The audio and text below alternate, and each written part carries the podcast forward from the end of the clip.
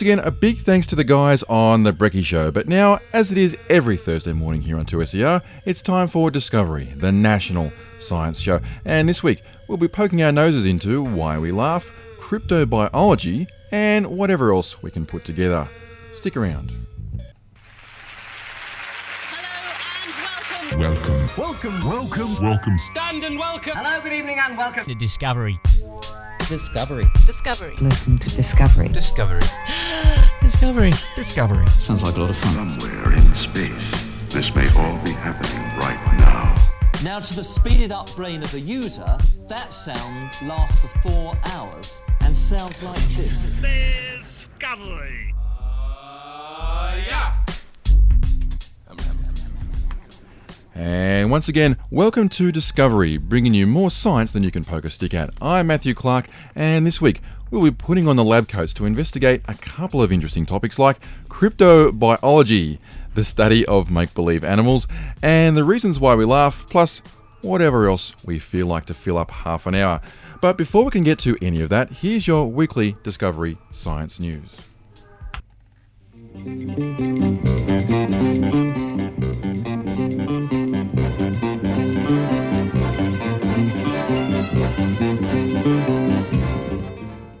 United States Secret Service has admitted to working with major printer manufacturers to secretly code every single colour printout for the last 10 years.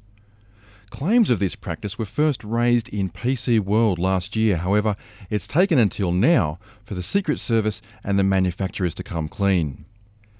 Internet privacy organisations say they have managed to crack the code which appears on all printouts on all Xerox printers and are currently working on other brands.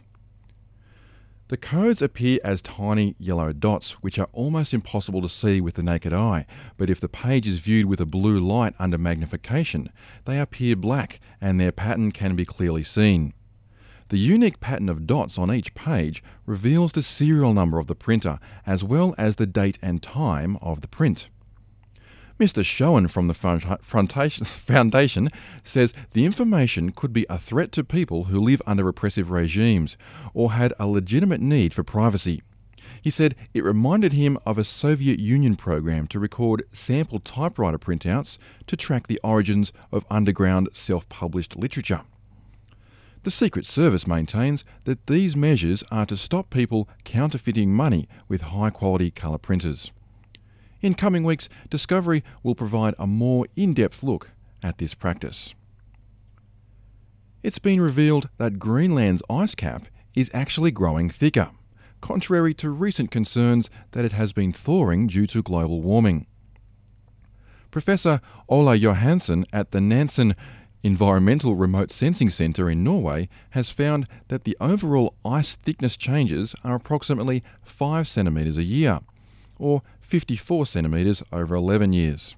However, he also states that the thickening seems consistent with theories of global warming. Even if it is still below freezing, warmer air will hold more moisture, which will then cause more snow to fall, which in turn thickens the ice cap.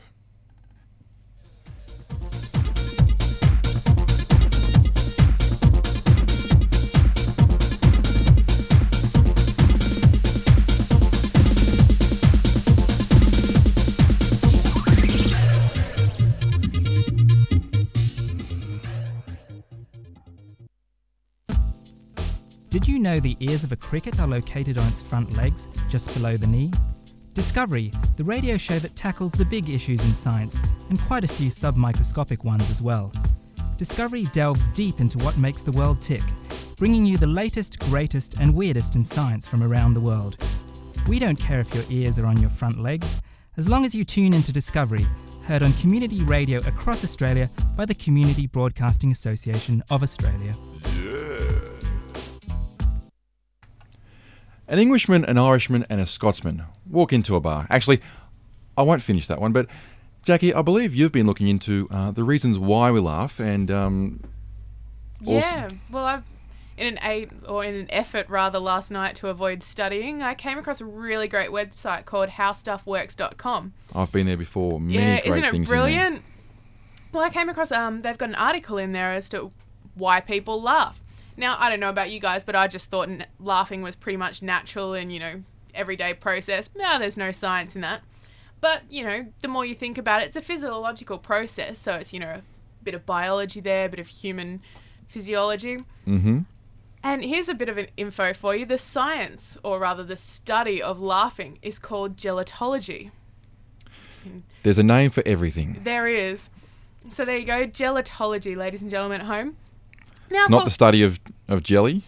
No, I don't know what the study of jelly is, but that I'm sure- maybe I'm we could. Come That would up be with Jello technology. Jello technology. There we go. well, you know, obviously everybody recognizes what laughing is. You know, sound comes out, funny gestures. But did you know that humans are one of the only species that laugh? I know there's a lot of animals that sound like they laugh, but they're not really laughing at anything. It's just sort of a sound that they make. Hyenas, kookaburras. those Kookaburras, types. yeah.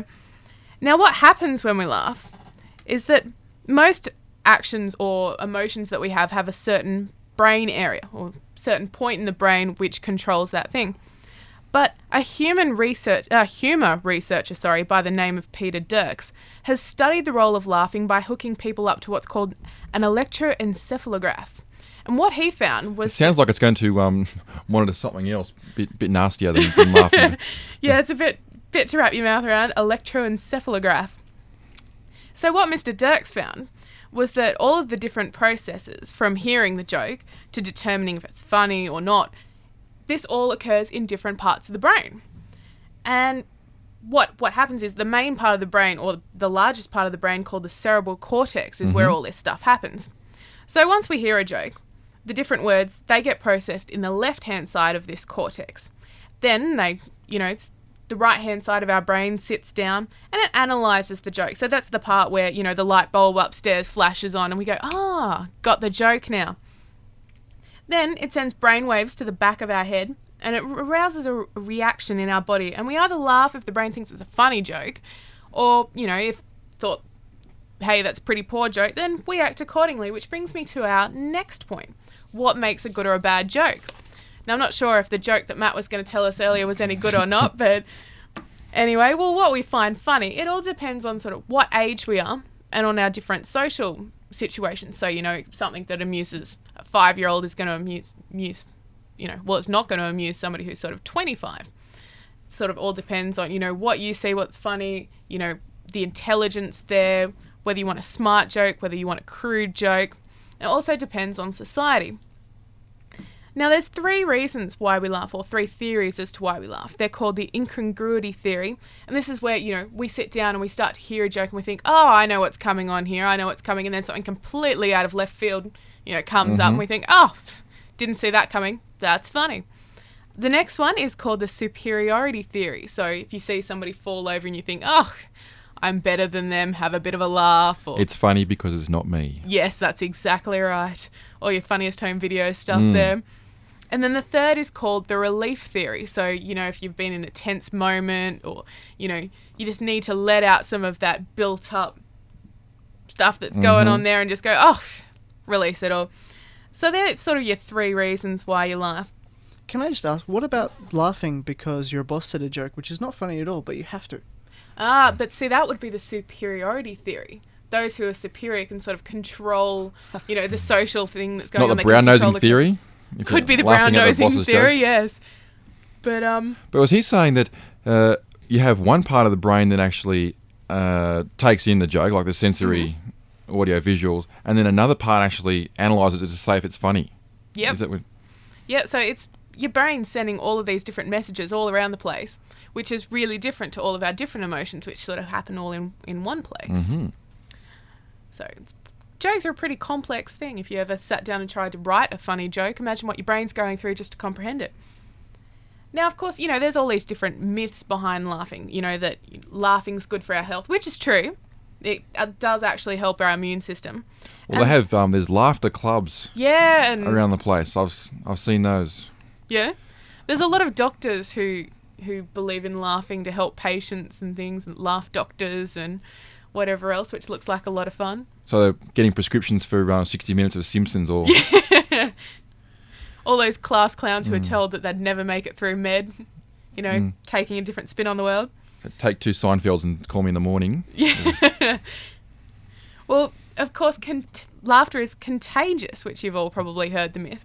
Now, there's a guy called Robert Provine who is a, behi- a behavioral neurobiologist. Now, he thinks that the brain recognizes laughter. And so, where, where it recognizes it in the part of the brain, it stimulates other parts of the brain, which then cause you to laugh. Which is why it's kind of contagious. Could also be, you know, like you said before, Sam, your, your boss is laughing and you think, oh, oh, better laugh at that if I want that raise next week. But yeah, so and you know your relief theory also comes into that as well. You know, other people start to laugh, and you're like, oh, now I can laugh. Now I feel comfortable. So, you know, it was really interesting article actually. Lots of cool stuff, lots of brains and physical and social issues that are going into everybody laughing him. So I really enjoyed it, and this is a really good website if anybody wants to check it out. It was http dot dot slash slash whatever it is science dot howstuffworks.com it goes into other stuff like how spud guns work and fireworks work and what's you know the science behind rainbows now i actually found something really ironic on this site. You know how a lot of sites have different links to you know things that sort of correspond with their subject matter. You mentioned seinfeld before. It Yes. does actually have a link to seinfeld there and you know oh here's a good example of a comedy. What i found funny was one of the pages actually had a link to seek.com the, the big you know um, job advertisement website. But it was you know for your best psychology jobs seek. And i was like okay so apparently if you want to have a good laugh you know you've got to go and seek psychiatric help apparently and then i got thinking so hang on surely there's got to be a longest laugh or a highest pitched laugh or you know some kind of world record guinness book of world records doesn't actually have any Mm. yeah, can you believe that one? So if there's anybody at home who can, you know, answer whether there is a longest laugh or a highest pitched laugh or has any other funny kind of laugh or gelotological facts, why don't you give us a line, you know, send us an email at discovery at 2ser.com because we'd love to hear them. There we go, laughing our way into the record books.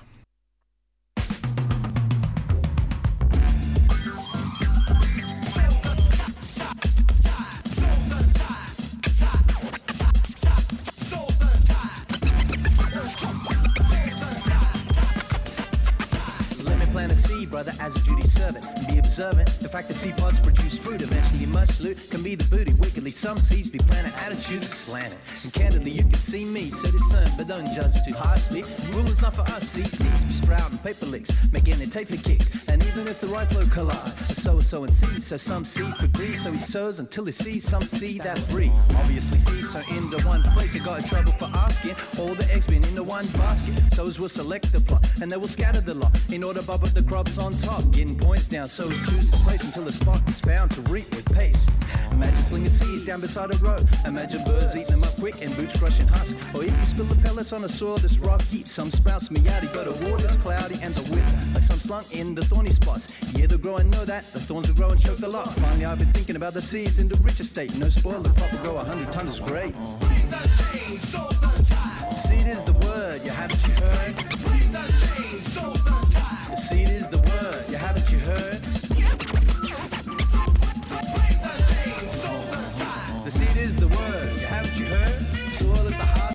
And that was John Blake with Brain Food. Now, coming up, we got Sam, and I believe uh, we'll be going to be chatting about um, crypto biology. Ah, well, I can see you're taking me seriously already. um, no, cryptozoology with a Z. Ah. And cryptozoology is the study of rumored animals that are presumed to exist, but Ah. for which no conclusive proof has yet been um, found. What That's type pretty of what type of animals? Doing unicorns?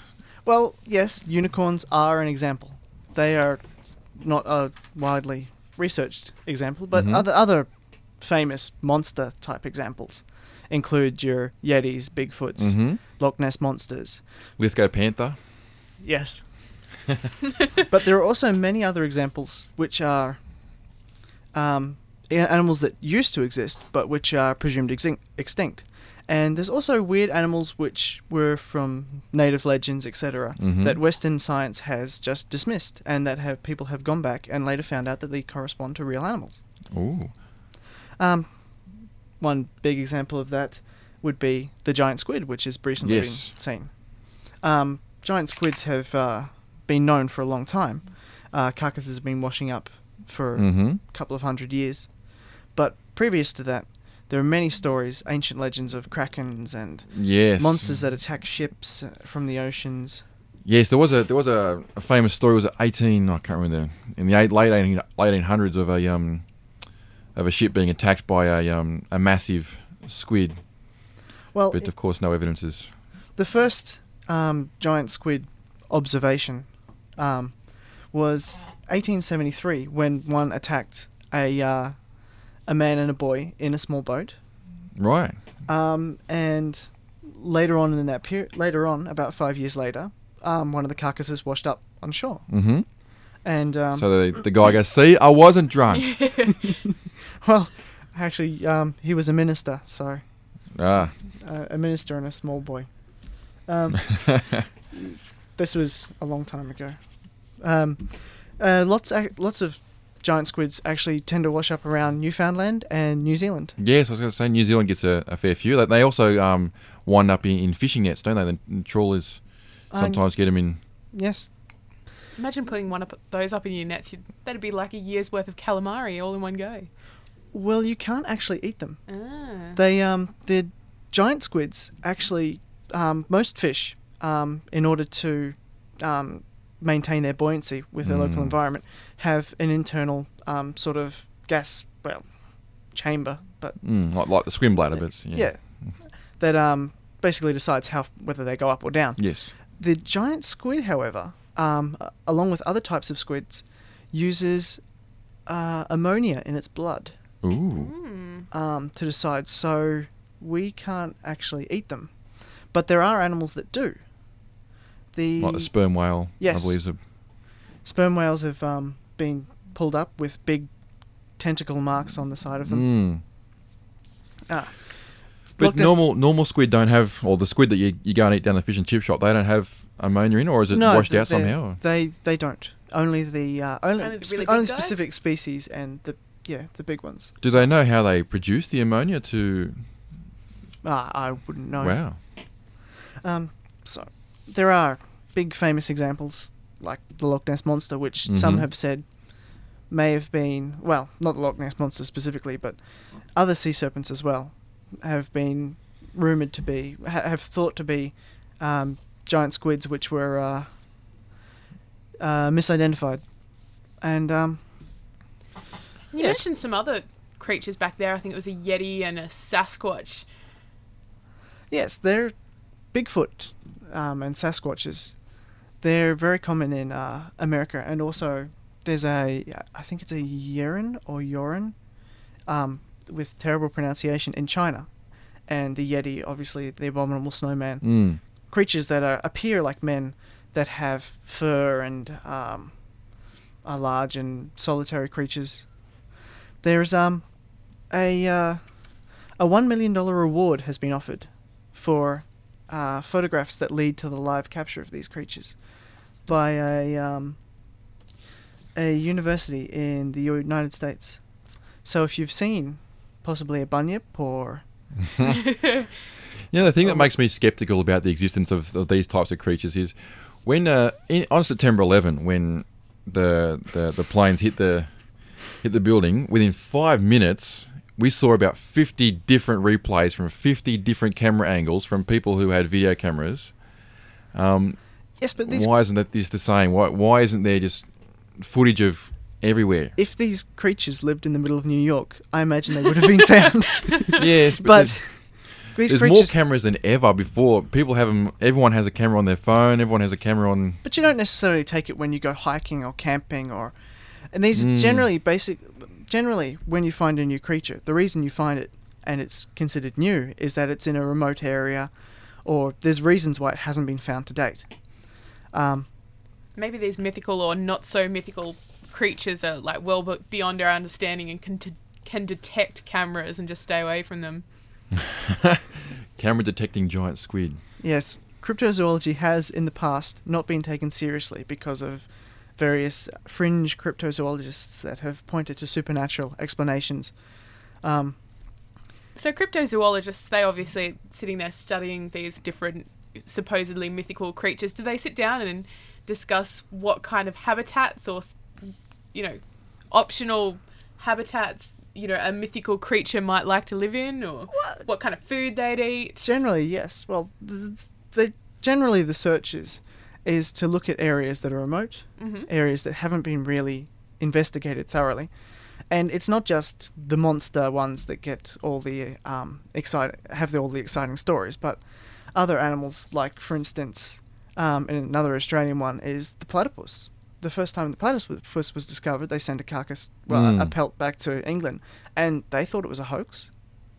Um, it wasn't till they came back and investigated it again that they accepted it. And do these uh, the do the crypto uh, zoologists do they get uh, laughed at by the um by the other scientists doing um in inverted commas real science? Sometimes I imagine some must. mm. It sounds like a pretty cool discipline to be in, though. Imagine having that crypto cryptozoologist on your business card, and then people sit down and ask you what it is, and just wait for people's reaction. It'd be a it'd be a tough one to get funding for. Imagine Mm. fronting up to the to the, the funding hearing. Go, I'm looking for unicorns, and I'd like a hundred thousand dollars. Well, a lot of cryptozoologists are other um, have other professions as well, and um, the uh, International Society of Cryptozoology um, d- describes it as an interdiscipline- i- interdisciplinary science. Um, they the cryptozoology, the journal published by the International Society of Cryptozoology, um, publishes articles of relevance to cryptozoology on Mm. psychology, um, uh, biology, of course, and f- folklorists, etc. So it's, it's considered a, a many disciplines contribute to the to cryptozoology.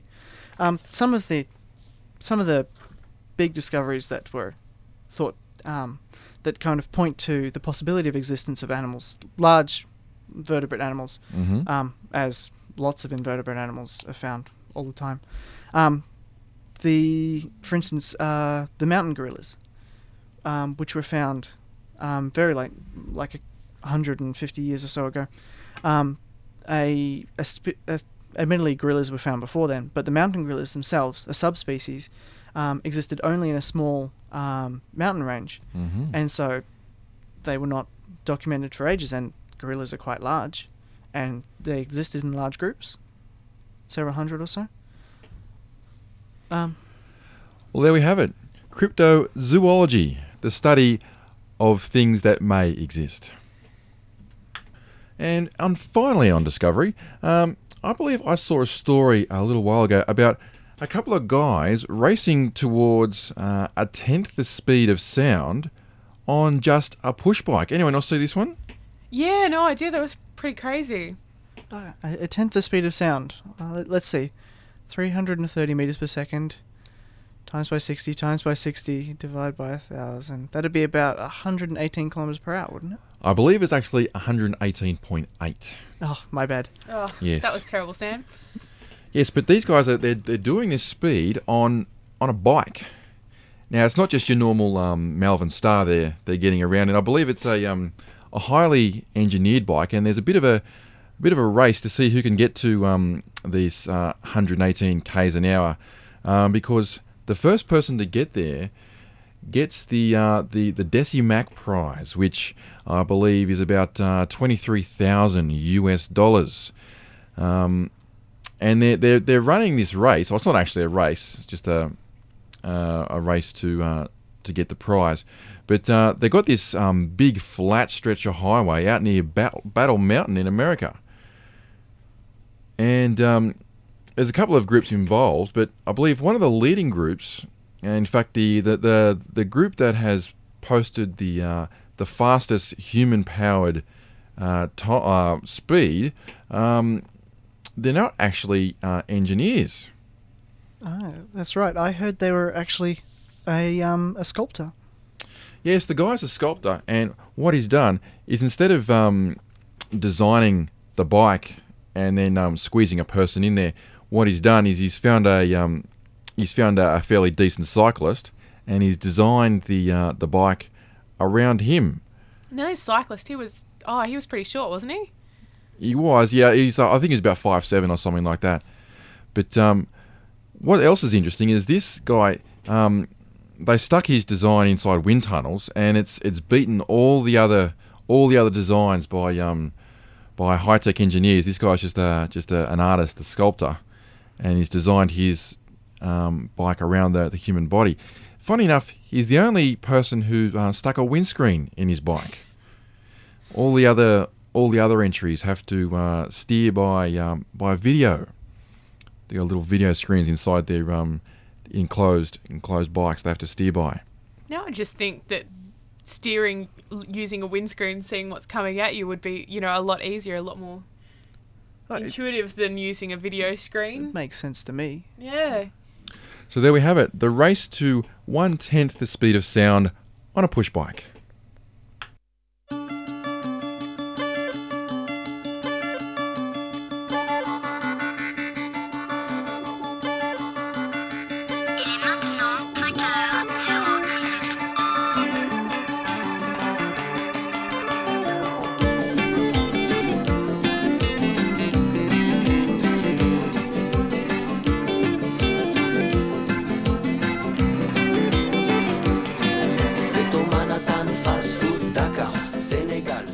Well, sadly, it's time to say goodbye from all of us here at Team Discovery. If you'd like some more information on any of the stories we featured today, if you think Play School has more science than Channel 10's new show Brainiac, or if you couldn't get onto the John Laws show and you just want to tell everybody what's wrong with young people today, you can drop us a line on discovery at 2ser.com. Warming the seats on this week's show were Jackie and Sam, and this week I threw Discovery together myself out of the cosy studios of 2SER Sydney. We're also broadcast nationally via the Community Radio Network.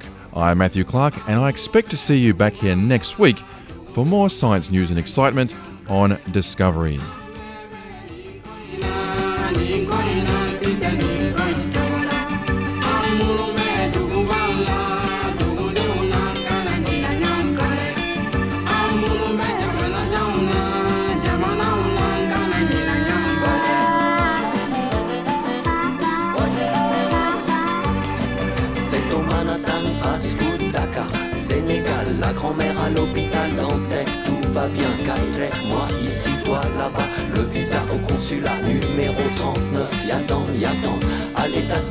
Déjà l'an 2000, déjà 2000 ans, au Manhattan Fast Food Dakar, Sénégal, cinéma le Paris. Cinéma le Paris. Il est minuit à Tokyo, il est 5 heures au Mali. Quelle heure est-il? Au paradis Il est minuit à Tokyo, il est 5 heures au Mali. Quelle heure est-il?